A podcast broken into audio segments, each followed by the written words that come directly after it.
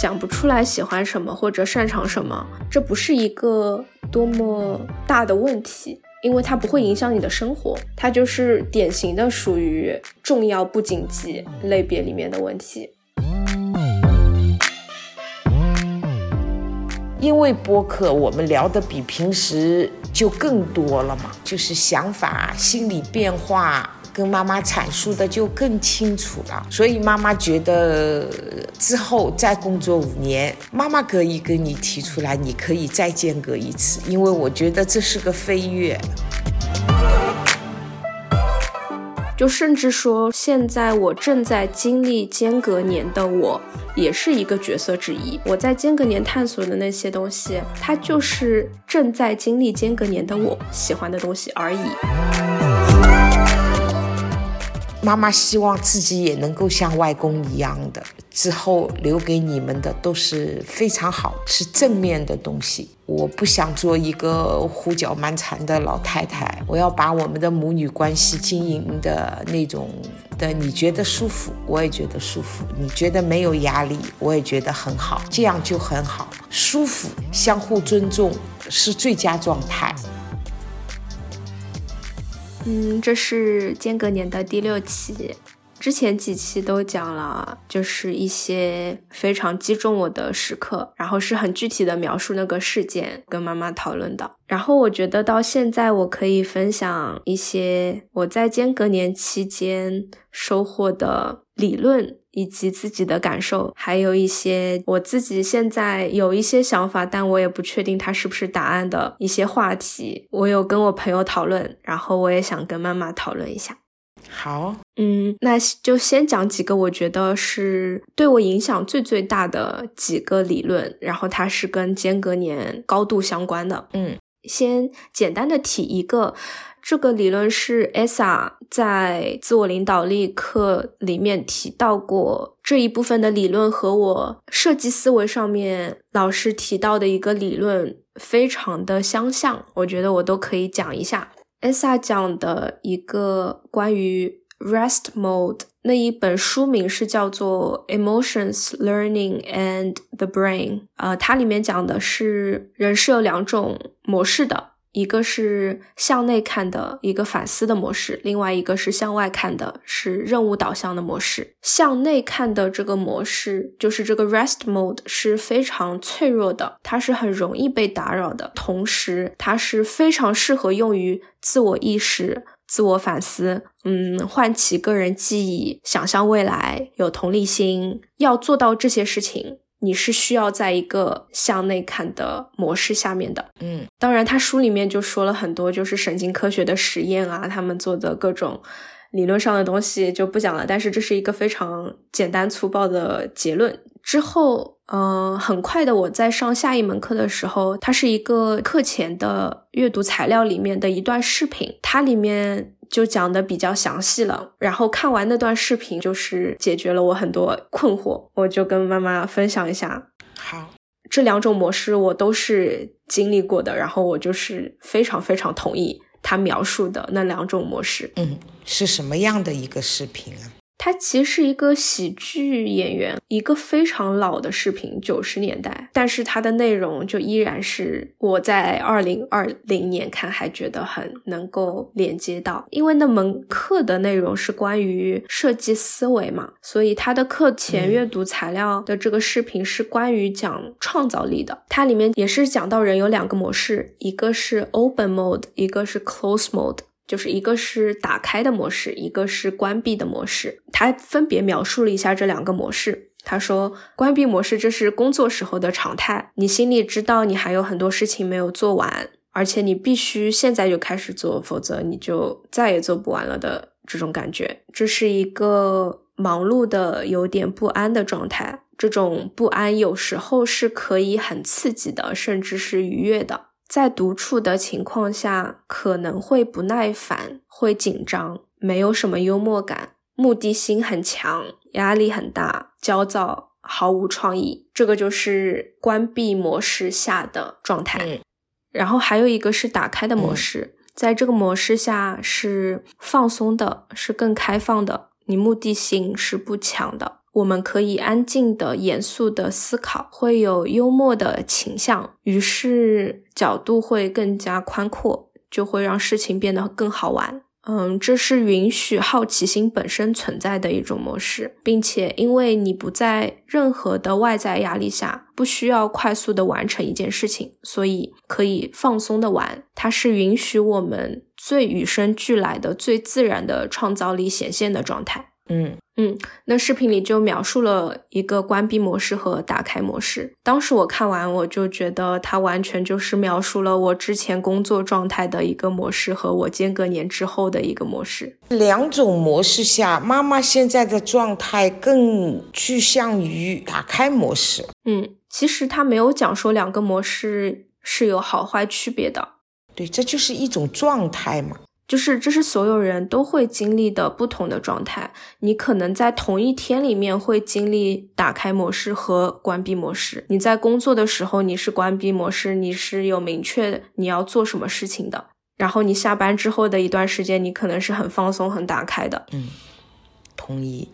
在我之前工作的时候，我绝大多数时间就是在关闭模式中的。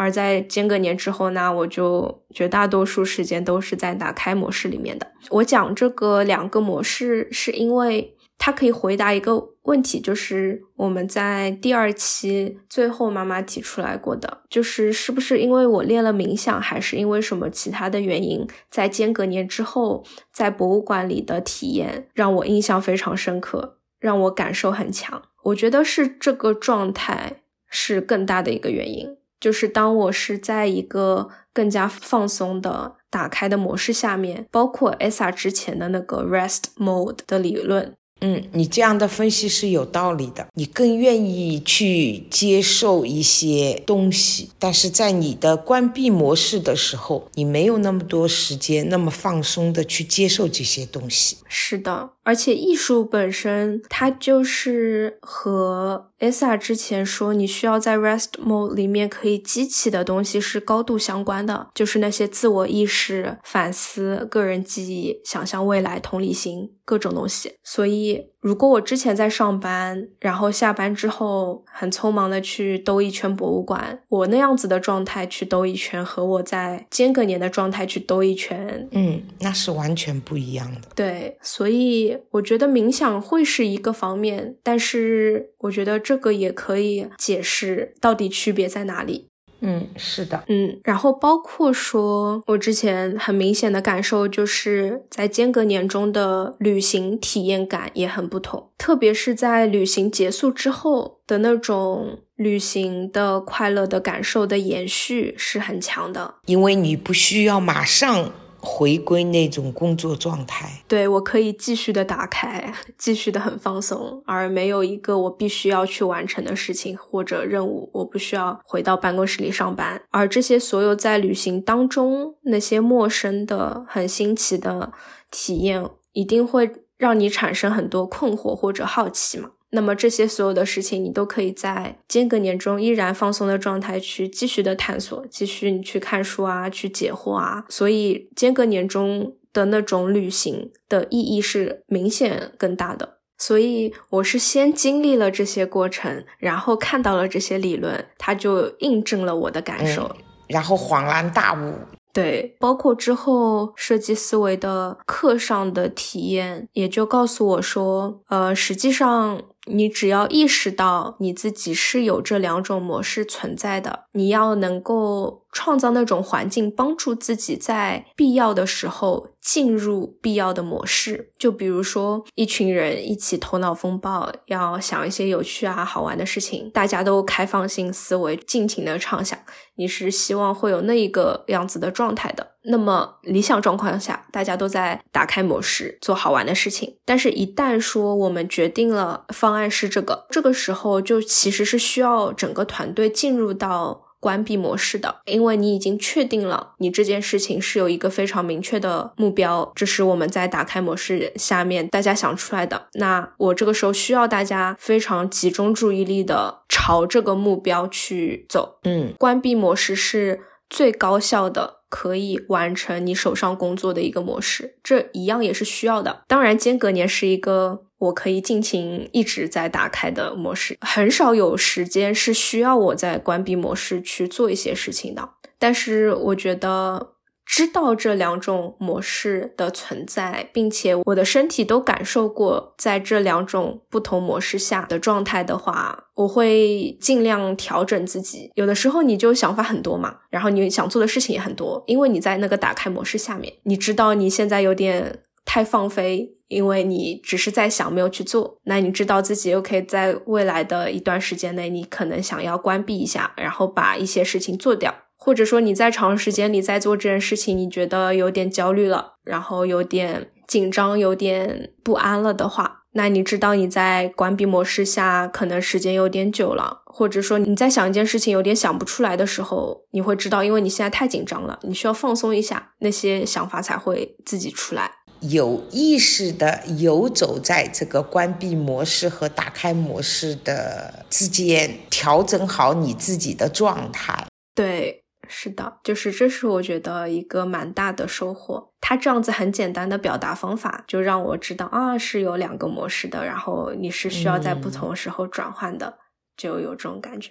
妈妈很高兴你有这样的意识。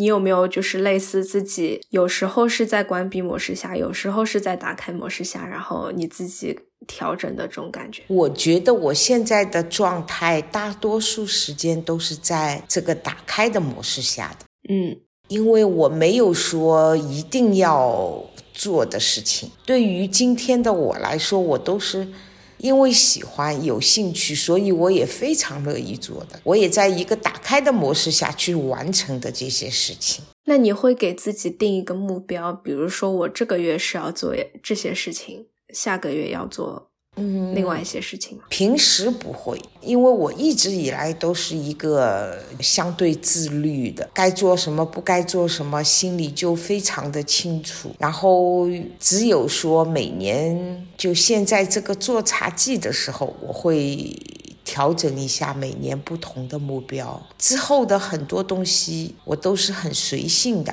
我的状态跟你们。年轻人工作的状态不能同日而语的。我寻求的是，一边生活一边做茶，没有说一定要怎么样怎么样，没有。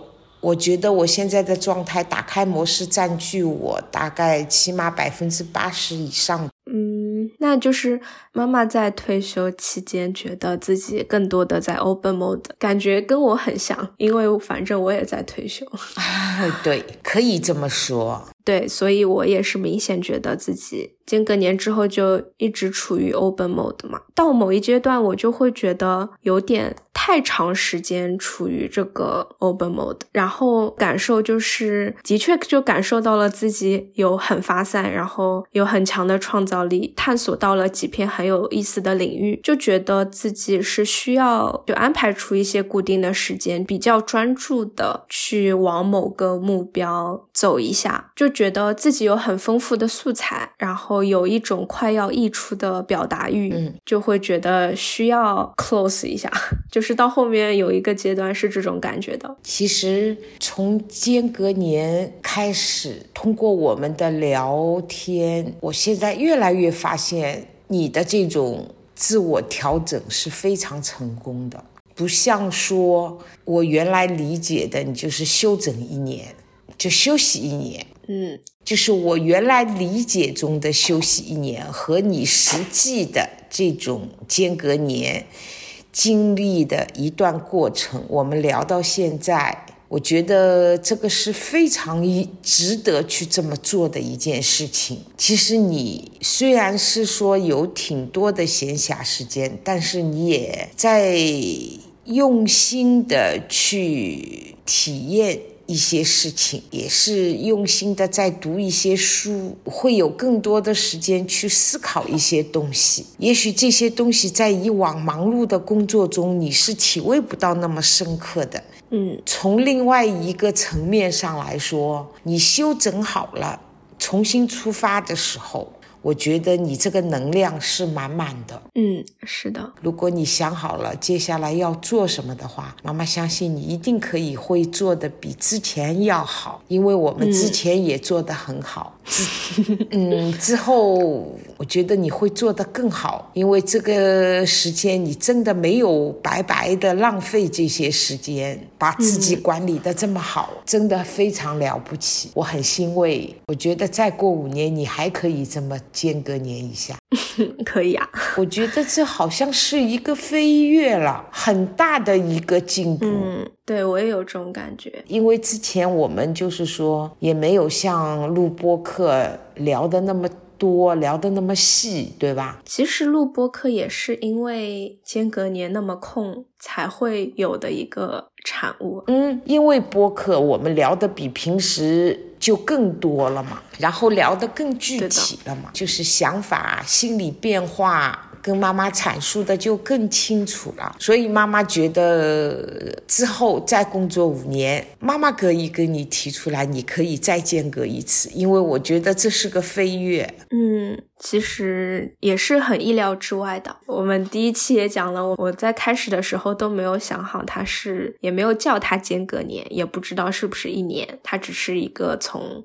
放假开始的事情而已。到现在就觉得收获特别特别大。是，我也发现了。我觉得你变化很大，那我们就来聊一下我跟我朋友讨论的一些问题。就是因为我间隔年，然后我又在准备播客嘛，录着录着，我就有一次就突然觉得，我好像能够总结出来什么是自己喜欢的事情，或者说发现自己的天赋的方法了。嗯，就去找书看嘛，竟然发现那个书里面的理论。跟我的理论是很重合的，挺好，然后就很开心。然后我就跟我朋友讲，就是我自己总结出来的理论跟这个书上是一样的，然后就很想在朋友身上做实验，因为其实它是一个非常普遍的现象。我不知道妈妈有没有这种感觉，就是大家都。很多人说不出来自己喜欢什么，嗯，同意，嗯，包括之前的我自己也是这样子的，不知道自己喜欢什么和不喜欢什么。我我感觉我什么都可以做，也讲不出来有什么偏好和特长。就在工作中啊，就算这件事情是我不擅长的，我也不会觉得或者承认说我不擅长，而是说我就会觉得我就是在适应跟继续学习，然后反过来也是一样的。就是我真的不觉得我擅长做任何事情，因为你永远都可以继续精进嘛，永远都可以做得很更好。所以那个时候我的状态是我真的回答不出来什么是擅长、不擅长或者喜欢不喜欢的。好像到了今天，你的这些就有点开始清晰了，对吧？对，现在就会很清晰，就是你。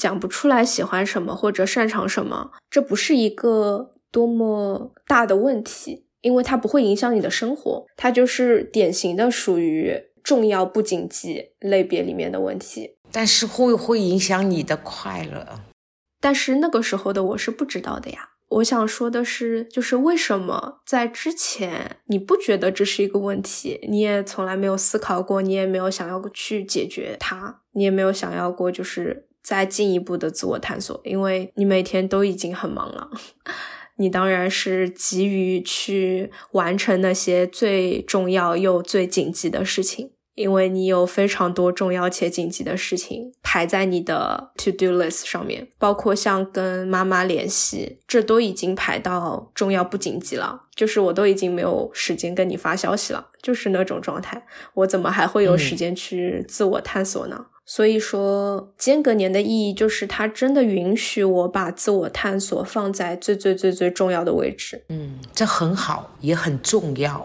是的，我发现了你之前和之后有非常大的不一样。嗯，就像是心流的概念、寻找天赋的方法、冥想，这些都不是说因为我现在在间隔年了，我才去专门了解这些东西。在两三年前，我就已经听说和知道过这些方法和概念了，只是当时没有太多的时间去做进一步了解和探索。其实我是觉得，当时你所在的那个状态，你就不真的觉得自我探索重要，因为你有其他更重要的事情，所以自然这些已经存在的方法跟概念，它不会真正的影响你。在我觉得自我探索重要之后，和工作并行的那段期间，就也是有两年多的时间嘛。就是我同时在工作，我同时也开始觉得自我探索重要。所以，为什么冥想啊，然后心流啊这些跟自我探索相关的东西会进入到我的生活？所以我开始对那些东西有了解，但是那些东西还是没有真的对我造成那么大的影响。跟现在相比的话，就是对于我来说，只要我在工作，那工作就是排在自我探索前面的，就是对，也必须排在你自我探索的前面，因为你每天有大量的工作必须要去完成。是的，就是包括因为之前沟通很少嘛，我尝试向你描述一下我间隔年了半年多的时候的那个状态。我给你写了一封信，在那个信里面我提到的是说，因为我基本之前就是在蒙头工作的状态，然后休假也放不下手中的工作的那种嘛，然后又更加因为说，嗯，妈妈距离很远，就是所有家人距离上都很远。而且大部分时间是单身，所以我唯一承担的社会身份就是工作。没错，所以我就会觉得这是我需要做好的角色，然后它有好的标准。为了达到那个标准，符合期待，你永远都可以有很多很多做的事情。呃，十月二十号，我给你写信，那个时候我有写到，就是我会觉得，当我在间隔年的时候，当我抛开了这个原本承担的最重要的角色之后。我觉得我对自我的探索会更底层。我也有一些其他也在自我探索，想要找到自己真正喜欢的事情的人嘛。有时候就会觉得真的很难，因为他说他感觉他好像对很多事情都感兴趣。我也在思考，就是你到底要如何分辨自己真正喜欢的和。一种喜欢的幻觉，因为回想起我之前工作的状态，比如说你在工作上遇到一个问题，你想要学习一下组织管理之类的，我会去看管理的书，去上混沌大学，然后看得到各种东西。然后我现在回想起来，我也的确被喂到东西了，而且里面的一些知识也的确有沉淀下来。就算谈不上有多热情的在学那些东西，但我我也不会觉得那个是多痛。苦的，就是那个时候，我说不上喜不喜欢，或者说我以为我不喜欢，因为我在间隔年之后，我就没有再做那些事情了。就是我之前就觉得那个时候我喜欢这些商科和管理的东西，那是一种幻觉。嗯，你觉得是吗？人有一个不承担任何角色的我的时候在做的事情和一些。我需要承担不同角色要做的事情，并且不同的我喜欢的事情是不一样的。我就是要找到不承担任何社会角色的时候的我喜欢的那件事情，才是我真正喜欢的事情。然后这是我当时的理解，然后我也尝试说跟我朋友往这个方向在讨论的。但是我现在觉得不是这样子了。嗯。就是我想要问妈妈，你有没有这样子的感觉啊？就是我刚刚说的这些，你是同意的，还是你有其他的想法？嗯，原则上啊，大致上是同意的。因为其实有些东西说真正的喜欢和什么的话，也就是有阶段性的。你今天喜欢不一定代表你三年五年以后你还会喜欢，因为你现在思考的是说你要。很清晰的了解你自己，到底喜欢什么，不喜欢什么。但是妈妈现在就是说，我说一下我的状态啊，就是，嗯，我经常会说，因为身边的朋友各种各样的嘛，包括性格啊、年龄啊、所受的教育啊、所处的环境啊，就是各式各样的，所以我常常就会说。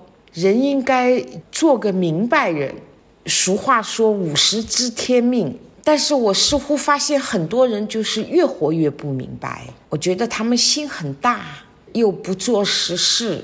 我原先会说去试图的说服他们，我现在慢慢我也在改变，怎么样呢？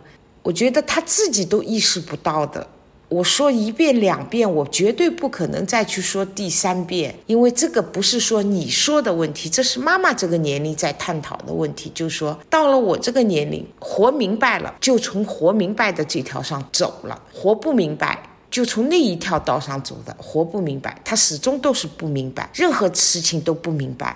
所以你看着他浑身上下很多事情做出来，我觉得一点都真的简直是不可理喻。就是这根本跟他实际年龄不相符的那些东西，不是每个人到闭眼的那一刻都能活明白的。而且我可以说，大多数人都是没活明白。别人曾经问过我：“你还有什么目标没有？”我说：“说目标谈不上，但是我一直想说，我想做个能让自己活明白的这么一个人，很明事理，知道在这个年龄该做什么，不该做什么。我觉得这很重要。”嗯，那妈妈说的这种活明白要怎么达到呢？感觉也是自我探索就可以达到。对，没错。我为什么拿到这里来说，就是自我探索的一些东西。你要清楚自己想要什么。我们就差一下题说一个，这个就是有个电视剧是赵丽颖拍的，名字叫《知否知否，应是绿肥红瘦》。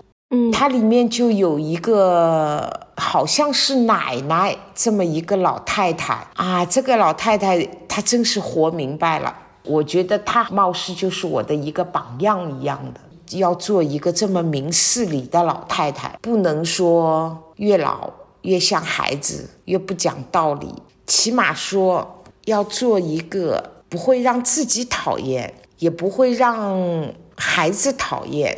要让大家都很舒服，关键的时候是一个明事理的这么一个老太太。我说，如果说这也算是一个活着的目标的话，那她就是我的目标。嗯，这个老太太就是主意非常正的，又很有威望的，在家族中很有威信的，在关键的时候都非常讲道理、明事理的那么一个人。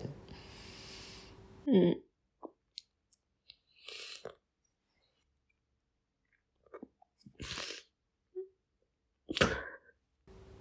怎么啦？怎么哭啦？没有，我就突然，我就觉得妈妈讲的那个奶奶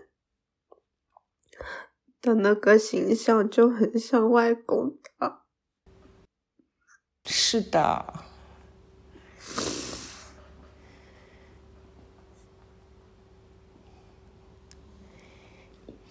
因为外公在你整个长大的过程中扮演的就是这么一个角色。我觉得他身上很多优点都有影响到你。我常常庆幸，就是说。虽然小时候你缺少了妈妈的陪伴，但是因为有了外公，而外公身上很多正能量的东西都有影响到你，这一点是非常幸运的。每一次你的进步，你做出的成绩，当你告诉妈妈的时候，妈妈的心里就觉得。如果外公还在的话，他应该是比妈妈更高兴的那一个人。妈妈相信外公在天上会保佑我们的。嗯，如果你有空的话，你可以去看一下这个电视剧，因为我是很多年前看的，但是整个下来就对那个老奶奶的印象特别好。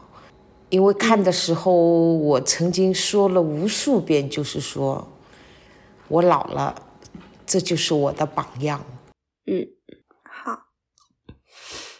那说回就是刚刚我们想讨论的那个问题。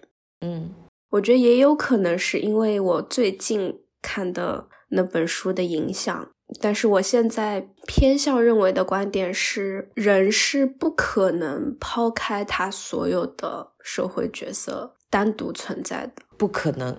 嗯，因为我之前的社会角色太清晰了，它只有一个。嗯，我那个时候只看得到这一个，我一旦没有工作，就好像我真的抛开了这一个角色一样。但其实我现在会觉得，比如作为女儿的我，我是不可能抛开的呀，就是我永远，我永远就还是有这个女儿的角色需要在承担着。比如说，作为女朋友的我，包括我的朋友，我所在的国家，嗯，这些环境所有的组成。它都，它都组成了现在的我，就甚至说，现在我正在经历间隔年的我，也是一个角色之一，就是退休了的我。没错，所以对的，我现在喜欢我在间隔年探索的那些东西，它就是正在经历间隔年的我喜欢的东西而已。对。然后三月底四月份的时候，我有一个想要真正开始做的事情了。那件事情跟教育相关，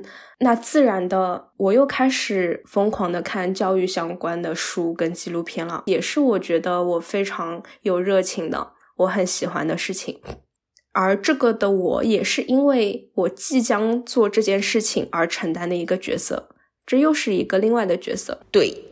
所以，我现在会觉得我的组成是很复杂的，它在不同的时间、不同的我的占比大小也是不一样的。那自然间隔年的我去探索过了，那段时间是这个我，但是比如说我现在又一半工作了，那这个工作时候的我又是这个状态。我跟妈妈录播课，那我是女儿，我又是另外一个状态。但这些所有的东西都是我，所以我现在回想起以前。在承担旅游行业从业者的这个角色，我在做的所有公司管理的这些学习，那个也是当时的我喜欢跟在做的一件事情，不是一个所谓的幻觉。我在承担这个角色，那个时候的我就是喜欢做那个事情的。至少我现在觉得这个样子的理解是比我之前觉得有一个可以所有抛开的那个我的理解更能够说服我的。嗯。我看的那本书是中文名叫《洞见》，英文名是叫做《Why Buddhism is True》。为什么佛教是真的？它是用套比较科学的话语体系去解释佛教这个东西。然后它里面也经常说到无常，说到无我。我觉得有一点像那个，就是你你是没有一个那么可以单独存在、可被描述的我存在的。不是的，因为你无时无刻的都跟身边的所有事情有着千丝万缕的联系，而那些所有的事情都不是在你掌控范围之内的东西。我觉得可能是我近期看的这本书，让我对真正自己喜欢的事情和我本身这个概念有了现在的这种理解。嗯。这是一个变化嘛？从给你写信的时候到最近，这就是那个想要跟你探讨的事情，就是你觉得有没有单独那个我的存在，是更靠近我现在理解，还是更靠近，比如说我之前的理解，更靠近你现在的理解？嗯，其实，在各个层面上，这个我是无时不在的，无处不在的。嗯，人在社会上承担的有社会角色、家庭角色。很多角色，作为妈妈来说，在承担的很多角色中，妈妈试图也去扮演好、做好每个角色。但是，不是所有的付出都会有相应的回报的，不是的。但是，只要我尽力了，问心无愧了就好。嗯，就比如说，大家经常讨论的就是作为女性嘛。他需要平衡家庭、孩子、父母和工作，嗯，在这方面要求就很高嘛。比如说，他做到面面俱到，他没有那么多精力和时间，他会去选择我在这个角色里的我做得更好一点，而这个好是一个外在的标准。而在另外一个角色里，我需要牺牲这个角色，去为了让另外一个角色做得更好。而这种对选择的过程，对于。那个做选择的人来讲是很痛苦的，他肯定是希望他能够在所有的角色里都做到最好，但是事实上是不可能的。这就是原来的妈妈，妈妈就试图想把所有的角色都做到最好。事实教育了我，这是不可能的。所以，其实你退一步，如果当你遇到这样的事情的时候，你来问妈妈，妈妈就会用切身的经验告诉你，没必要。你可以退一步，嗯，那这样的选择要怎么做呢？我会告诉你，如果是工作，和妈妈之间事情产生冲突的时候，妈妈就会告诉你，你应该先注重工作，把妈妈排在后面。为什么呢？妈妈现在完全可以自己管理好自己，不需要你花太多心思在妈妈身上。如果是孩子的事情，妈妈可以帮你分担。在你现阶段，工作是第一的，你就完全可以抛开妈妈这一部分。这样的话。你就很好权衡了。如果换一个角色，他的要求就是我不管你工作多忙，你都是要把我放在第一位的。那这样的话，你就会很难，对吗？嗯，妈妈会第一时间退出来，你先兼顾着工作。我退出来了，你就没有选择上的难题了。你这个好有那个牺牲精神，这个谈不上，就是包括你现在在间隔年的时候，我没有觉得你在休息，妈妈也只是觉得你每天有必须要看的书，必须要做的事情。你看，我们除了做播客以外，我也没有过多的去打扰到你，就是因为我觉得你有你的事情可以干，因为不给孩子添麻烦。做一个明事理的妈妈，这对我的个人选择来说，我觉得很重要。嗯，就像你刚才说到的外公一样的，你好像觉得妈妈说的这个呃电视剧的奶奶就有点像外公。当时外公嘴上是不会说的，但是他留给你的就是一个这么一个大度的明事理的老人家。就留给你的都是那些正能量的东西。在外公的这个角色上，我觉得你外公做的很优秀了。妈妈希望自己也能够像外公一样的，之后留给你们的都是非常好的东西，是正面的东西。我不想做一个胡搅蛮缠的老太太，然后我要把我们的母女关系经营的那种。我觉得你觉得舒服，我也觉得舒服；你觉得没有压力，我也觉得很好，这样就很好。舒服是最佳状态，相互尊重也是一个最佳的状态。不要任何事情一想到这个事情要跟妈妈说，我觉得哎呦，妈妈那边会不会是阻力呀？没有。只要你有足够的理由可以说服妈妈，有些事情你有没有觉得你跟妈妈说，你都不需要说服妈妈，妈妈就已经想通了？嗯，这也是一种，其实妈妈也在努力的去适应你。我觉得不管我们的相处也好，我们的。对话、聊天、谈心也好，我希望我们是平等的。你心里要尊重我这个妈妈就可以了，其他的时候我们都可以是平等的。如果很多时候我们之间的对话也好，干嘛也好，我一定要告诉你，我是妈妈。你妈妈一说，仿佛我就是你天然的债权人一样的，这种就不对等了嘛，对吧？这种关系就让人很不舒服，就不会产生那么多愉快的谈心，然后也没有很对等的聊天，然后也不会有一个特别好的结果。父母没有特权，孩子也没有特权，我们大家都是平等的。然后为了一件事情，我们可以探讨、聊天、对话，我觉得这个最重要。嗯，好，我觉得这期可以在这里结束了。好的，上一期的最后，我们为母亲节准备了品尝款茶礼，很多朋友收到了茶以后，品尝好了以后，都给了我。挺多反馈，他们都说特别喜欢这款烟熏小种。就是关于这款茶的很多历史的记录，在《茶界中国》这部纪录片里面有非常详细的描述。纪录片开始的第一款茶说的就是这款传统的正山小种。这款茶的前世今生，在这个纪录片里有很详细的描述。感兴趣的朋友可以去看一下。如果有其他相关茶的纪录片推荐，也可以就是发给妈妈。哎，对。那最后就祝妈妈们母亲节快乐。嗯，母亲节快乐。